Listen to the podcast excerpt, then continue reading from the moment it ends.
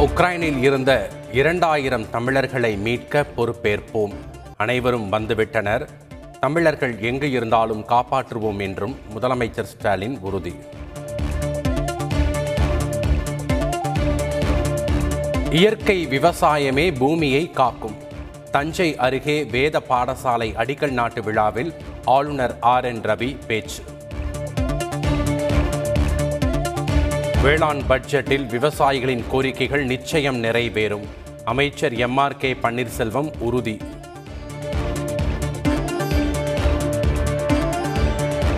புதிய கல்விக் கொள்கையை தமிழக அரசு சிறப்பாக அமல்படுத்தி வருகிறது.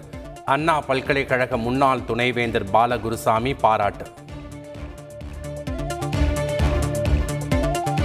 பள்ளி மாணவர்களிடம் சாதி விவரம் குறித்து கல்வித்துறை கேட்பது இல்லை. நாளிதழ் செய்திக்கு மறுப்பு தெரிவித்து ஆணையர் விளக்கம்.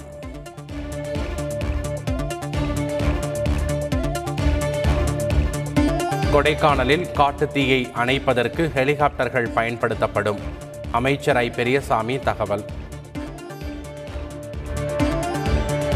சேலம் அருகே சங்ககிரி அருகே பள்ளத்திற்குள் பேருந்து கவிழ்ந்து விபத்து. இரண்டு பேர் உயிரிழப்பு நாற்பதற்கும் மேற்பட்டோர் காயம்.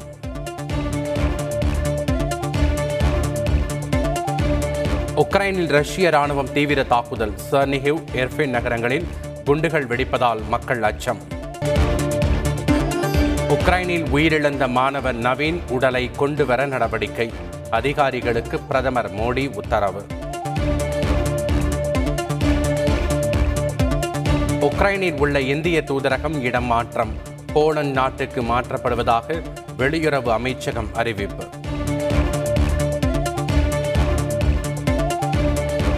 சட்டப்பேரவை தேர்தல் வெற்றியை தொடர்ந்து டெல்லியில் பிரதமர் மோடியை சந்தித்தார் யோகி ஆதித்யநாத். உத்தரப்பிரதேசத்தை புதிய உயரத்துக்கு கொண்டு செல்வார் என மோடி புகழாரம். காங்கிரஸ் கட்சியின் தலைவராக சோனியா காந்தியை நீடிப்பார் என காரிய கமிட்டி கூட்டத்திற்கு பின் அறிவிப்பு. ராகுல் காந்தியை தலைவராக்குமாறு கட்சி தொண்டர்கள் கோஷம். காந்தி ஜிந்தாபாத் ஜிந்தாபாத் ஜிந்தாபாத் பஞ்சாபில் ஆம் ஆத்மி கட்சி வெற்றி ஊர்வலம் அமிர்தசரஸ் நகரில் கெஜ்ரிவாலுடன் பகவந்த் மான் பங்கேற்ற பிரம்மாண்ட பேரணி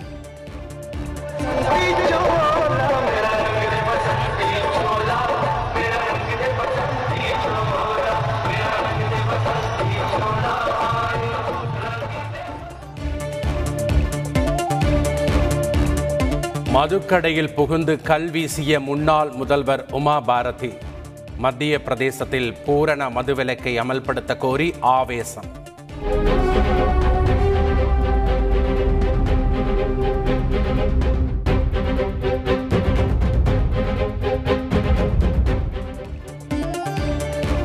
இரண்டாவது டெஸ்ட் கிரிக்கெட் போட்டியில் இலங்கை அணிக்கு நானூற்று நாற்பத்தி ஏழு ரன்கள் இலக்கு.